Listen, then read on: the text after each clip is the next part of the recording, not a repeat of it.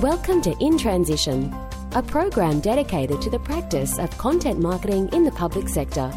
Here's your host, David Pembroke. Well, hello, ladies and gentlemen. Welcome once again to In Transition, the podcast that deals with the practice of content marketing in the public sector. Thank you so much for joining us.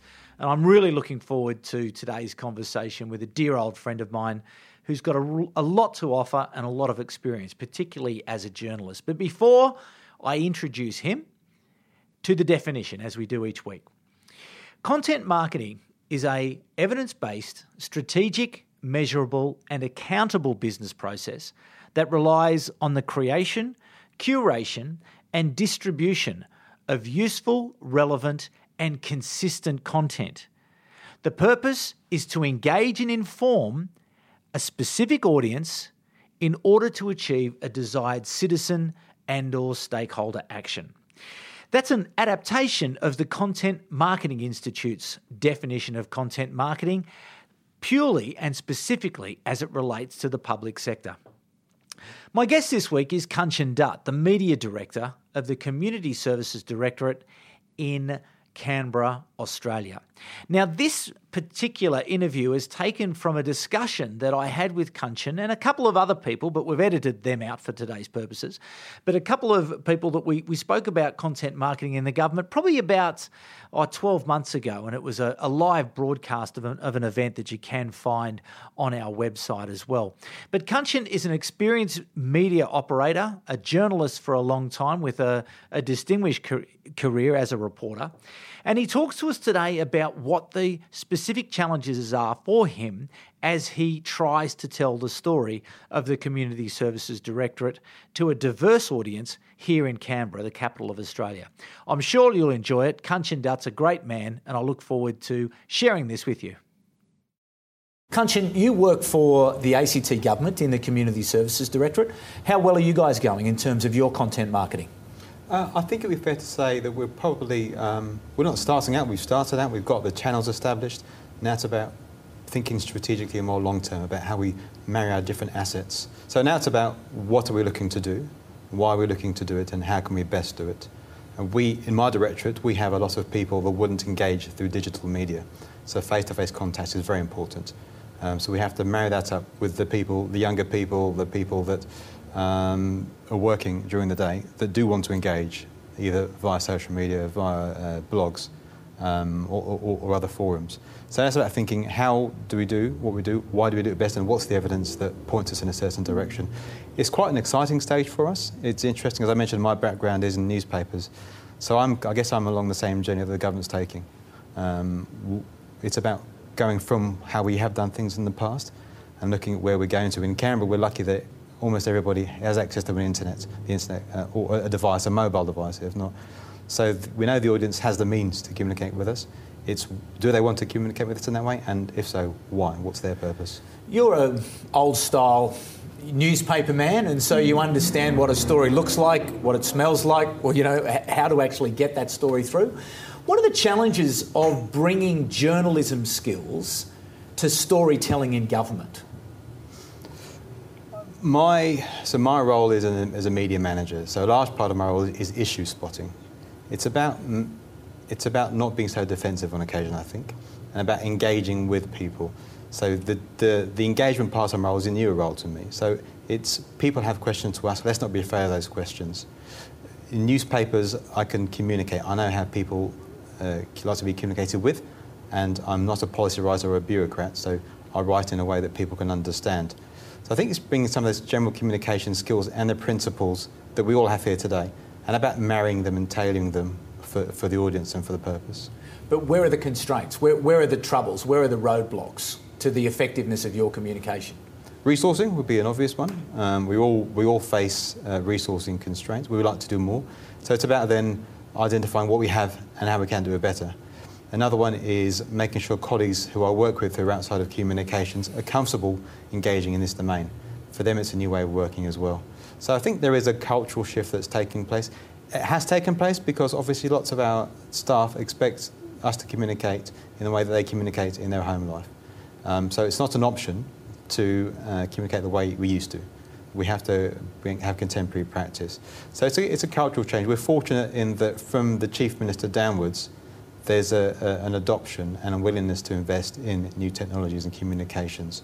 So it's about then identifying what we can do in that space. You mentioned that you know face to face is still very important in terms of communicating the government's message, and I think that's the case the world over.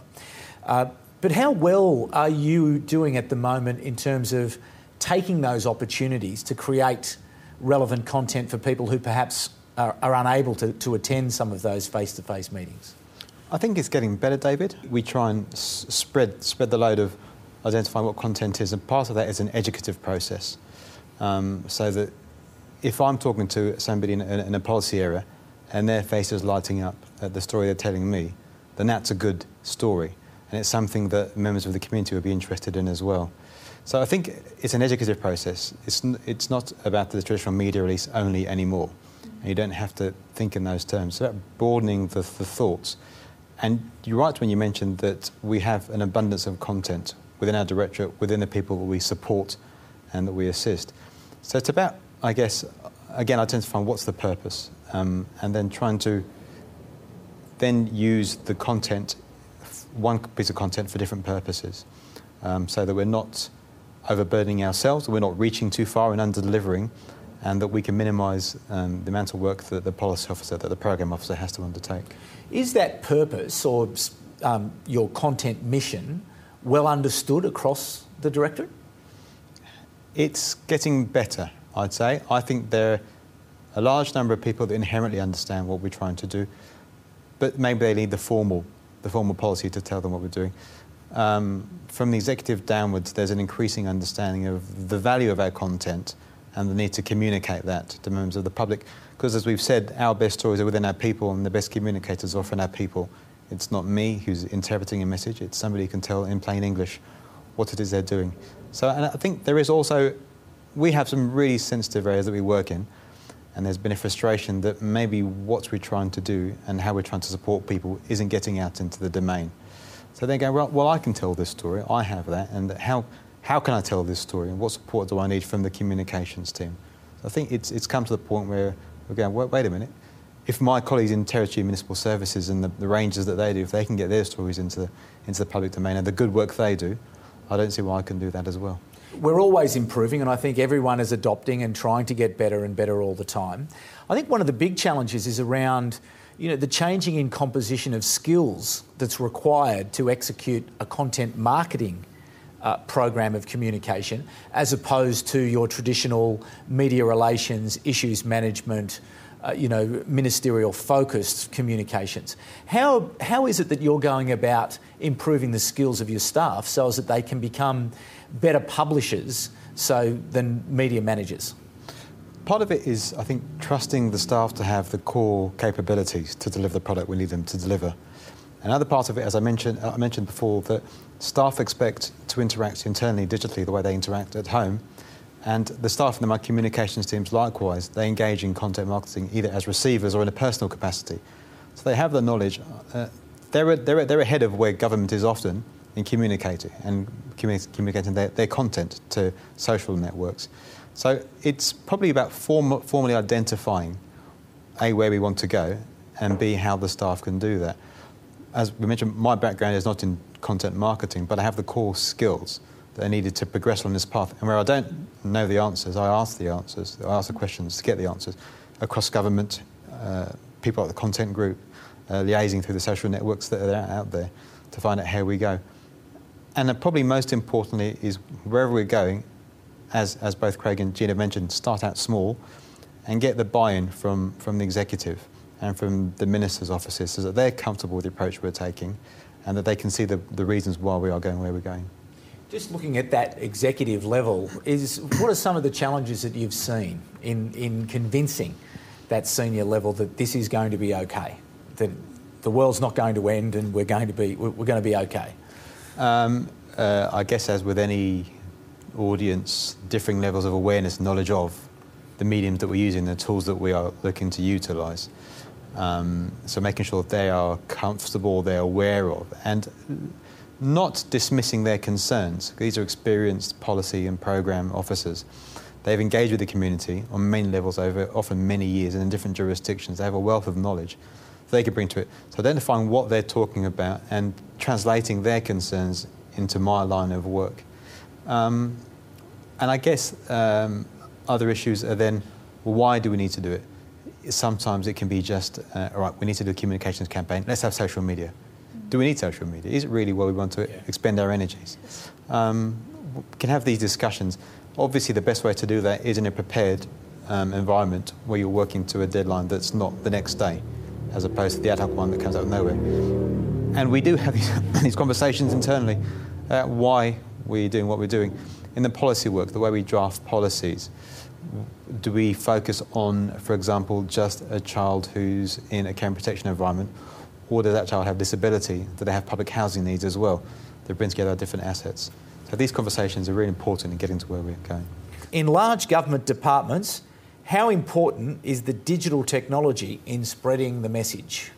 It, it's hugely important, David. Uh, we have our directorate is about 1,200 staff, and a large number of those work off site outside of our corporate offices. So communication via our intranet is massively important. Mm. We, they need to engage with the executive, who often remove from them. They need to hear the messages straight from the executive's mouth, and they need to be able to comment back as well. Um, so we've introduced recently a SharePoint intranet that has the static intranet site and the more dynamic collaboration zone as well.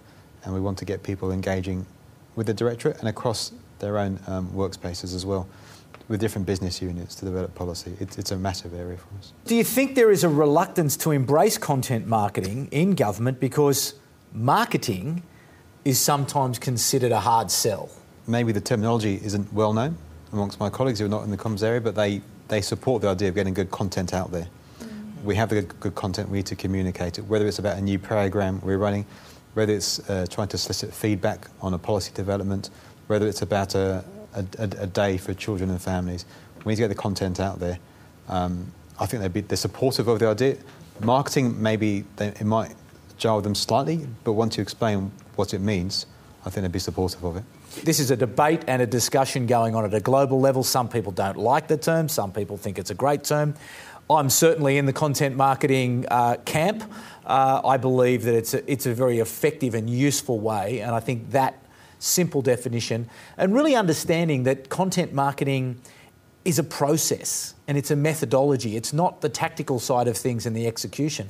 Kanchan, you are of the media. Um, that's where you, you began your career. And I think it's interesting that we do have a conversation now about the media uh, because as far as I'm concerned, they still remain a, you know, a fundamental part of any communication. We're not talking about content marketing in isolation, um, that it's, only, it's the only way um, to, to do it. You do have to consider the media. Uh, but what role do you see the media taking in this emerging, evolving, rapidly changing landscape? It's, it's very interesting to watch it evolve, and it, it does change almost on a daily basis. Um, we, for example, we um, in the past would have relied on a media release either from our agency or from the minister to announce a relatively low level program or an open day. And the chances of it going out were pretty slim. The chances of it getting picked up by the media were almost non existent. Yeah. We can now have our own direct marketing content avenues to get the message out there. And it doesn't infringe on the media's territory because they wouldn't have reported it on it anyway. You also see, conversely, how the media then link in and follow and see what we're doing in our channels to see where there is a story for them. I think it's about, it's, it's a, you're right, it's a process that works in parallel. We, we have a dependency on the media. We need them to talk about our big policy initiatives, our programs, and to elicit feedback from the community. It's a great mechanism for doing that when it's done in an analytical and an appropriate fashion. Um, but we have a huge range of information that is more for the user, for the member of the public. They don't need to know about. But we're not excluding them from that process. We invite them to do it. Okay, let me create a, a well, a role play as such. You've got a piece of content that's a great piece of content, and you publish that. Uh, have you ever had a phone call from someone in the media saying, What are you doing? How come you're publishing it on your own channels and not giving it to us?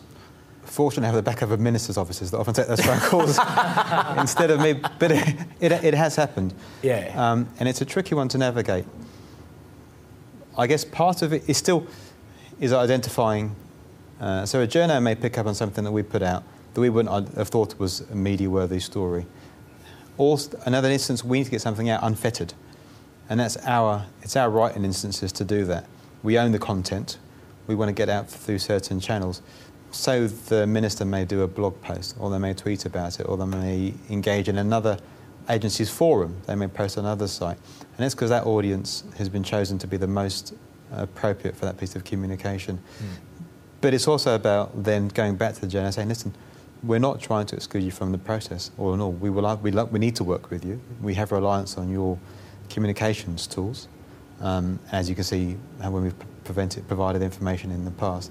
I think on both sides it's a developmental process, and there will be hiccups along the way without a doubt. Sure. Can you give us some examples of where you've been able to bring some of your journalistic skills to, to bear and to create um, some great content that has really resonated with, uh, with, with an audience and, and helped a government achieve an objective. Because I think ultimately what content marketing is about is activity has to be connected to an hmm. objective. Mm. So if you could give me an example.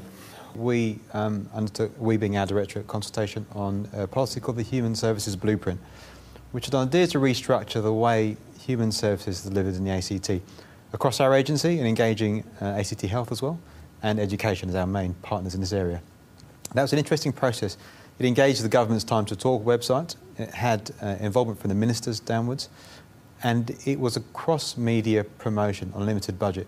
So there were media releases. There was a narrative to, to, to prosecute within whether that be within the assembly speeches that the minister delivered, on the social media postings, in the media release, um, in events, and embedding that narrative in other um, other projects across the directorate as well.